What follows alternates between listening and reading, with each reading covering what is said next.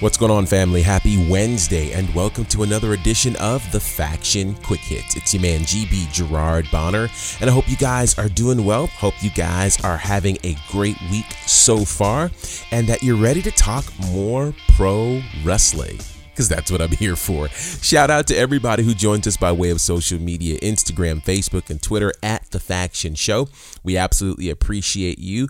Also, a big, big shout out to everybody who's joined us here on this podcast. If you are subscribed, thank you so much. And if it's your first time, welcome aboard. We are honored and privileged to have you with us. Do us a favor, if you will. If you're not already subscribed, click the subscribe button. Go ahead and rate us and leave us a comment as well on your preferred podcast platform. It allows us to get in front of more eyes and ears. And if you like what we're doing, Share us with your friends and your followers on social media and anyone else who loves the world of pro wrestling. Now, then, it's time to hop into all that's happening in the world of pro wrestling. We'll kick things off with a look at Monday Night Raw as it was the season premiere of Monday Night Raw this past Monday. It brought in 1.777 million viewers, which is actually down from last week by about 80,000 viewers. Now, it was up against uh, Monday Night Football with the Cardinals versus the Cowboys on ESPN. Interestingly enough, this time last year, they drew 2.342 million viewers, and the year before, they drew 2.548 million viewers. Now, here's what's interesting we don't get into the hourly breakdown a whole lot, but usually what happens in these scenarios is hour one is bigger than hours two and three. This time around, hour two was the biggest hour, pulling in around 1.835 million viewers, but that 10 o'clock hour did not hold on. So, a couple of big things coming out of Monday Night Raw. Of course, all of the new draft picks found their way on Monday Night Raw. I personally am super vested in what's going on with Alexa Bliss and The Fiend, and they started out Monday Night Raw. With that said, I am very nervous about the idea of overexposure of The Fiend. That entrance is special and he should not be utilized on WWE television in that way every week. Give us the Firefly Funhouse, give us him showing up randomly, but don't have that entrance paraded in front of us so often that it becomes common. Now, this Alexa Bliss situation, I think, has absolutely reinvigorated her career. If we're honest, we hadn't been paying much attention to Alexa Bliss lately. Uh, even when she came back with Nikki Cross, it was eh, marginal at best. But this right here is something special. A darker side of Alexa Bliss connected to the Fiend. Of course, now she's part of the Firefly Funhouse. We've got a whole amazing situation happening with them, and I can't wait to see where that goes. Speaking of the Fiend, things got very interesting as we saw the first real potential battle between the Fiend and Retribution. We also saw a major match for Retribution against the Hurt Business. So let's kind of put this into perspective. Opening match of the season premiere of Monday Night Raw, the Hurt Business defeats Retribution clean. Then the Fiend shows up and single handedly does what nobody else in WWE has been able to do beats up and trashes Retribution. So the question going around the social verse right now in the world of pro wrestling is what does this mean? For retribution, not just was there a pinfall loss, but like total devastation by one man. I will say this I don't think it looks good for Retribution. Think about the way in which Retribution came into WWE. They were just creating chaos and anarchy, beating up everybody cameramen, referees, uh, assaulting wrestlers. Like it was just crazy what they were doing. Now they get signed, they get into a match, and they lose.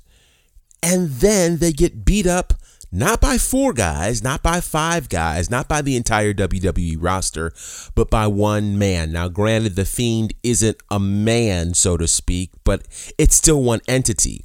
And so we've got to ask ourselves what does this mean for retribution. Not what does it mean for the Fiend, because the Fiend is solid. Like nobody's defeating him.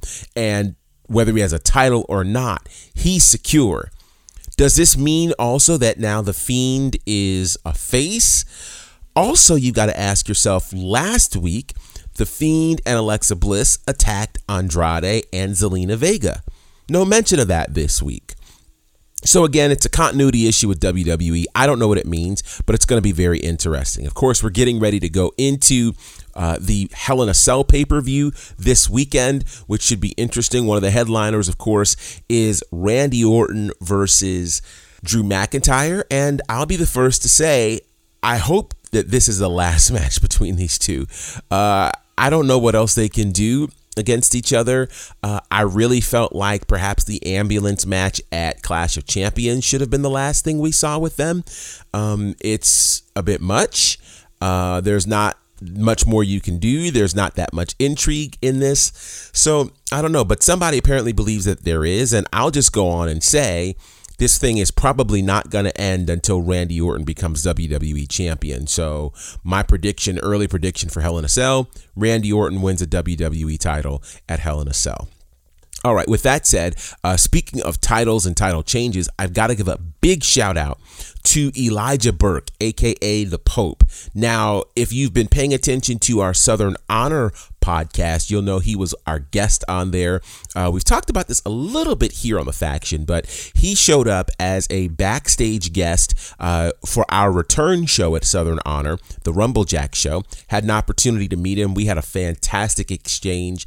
Um, you know, we have conversed ever since, and uh, he's a great guy. Of course, you guys are familiar with his work from WWE, Impact Wrestling, and all across the wrestling world in the NWA lately. And uh, last night, he became the NWA television champion, defeating Zicky Dice uh, on the United Wrestling Network broadcast that airs on pay per view on FITE TV every week. So, congratulations to him. It's a big deal. The NWA Television Championship is steeped with amazing history, and I'm really, really glad that he is holding that title. I'm excited for a great title reign for him, and uh, I definitely hope that we're all able to tune in and watch all of the cool things that he's going to do as the NWA Television Champion. So, shout out to the Pope, Elijah Burke amazing work. Absolutely done. Let me head back to WWE very quickly because this is an interesting piece of news. So, as we know, WWE, uh, along with AEW, were the only organizations to continue wrestling all the way through the pandemic, did not take a week off. But WWE, unlike AEW, has been riddled, and I do mean riddled, not to be confused with Matt Riddle with COVID cases, uh, there's been all sorts of accusations that they have not done a good job in terms of protecting their superstars, protecting their employees, protecting their trainees. We had a COVID outbreak uh, amongst NXT and WWE just a couple of weeks ago. Well, now they're all back live. Of course, you've got the Thunderdome for WWE's Raw and SmackDown, you got the Capitol Wrestling Center for NXT. They're all live and we get that. But there's something interesting that's going down that you need to be aware of.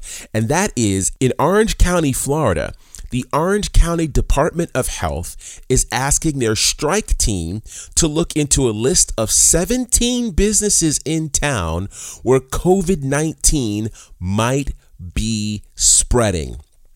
And yeah, do the math, get ready, because among the businesses that are being investigated, WWE Full Sail, the WWE Performance Center, and the WWE Amway Arena, which plays host to the Thunderdome. So this all gets very interesting because remember it was back end of March, top of April that WWE was declared essential business by the state of Florida. Well, I don't think anybody anticipated that the essential business could be a hotbed for COVID 19. So, what actually happens if uh, this investigation proves them being guilty? Well, you've got to wonder if the folks in Orange County will shut them down and what that does, of course, to uh, their programming, et cetera, et etc.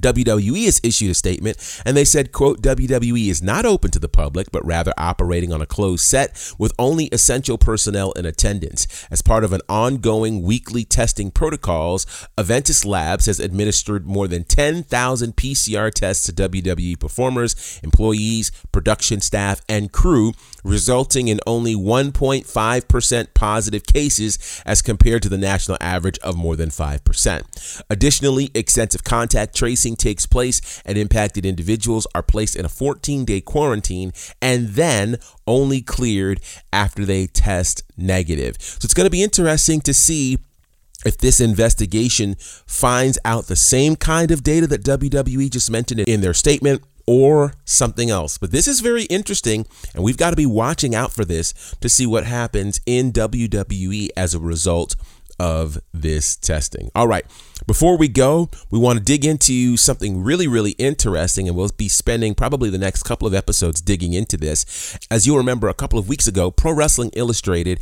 uh, issued their PWI 500, a look at the top 500 wrestlers in the business around the world across all organizations uh, for a one year time period. And topping the list this year is AEW World Champion Jon Moxley.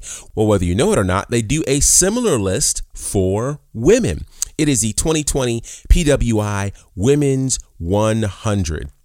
And so this list uh, is very significant to say the least. And uh, there's a lot of interesting things that happen here. Now, this list, the evaluation period, uh, takes place from October the 1st, 2019 through September the 30th, 2020.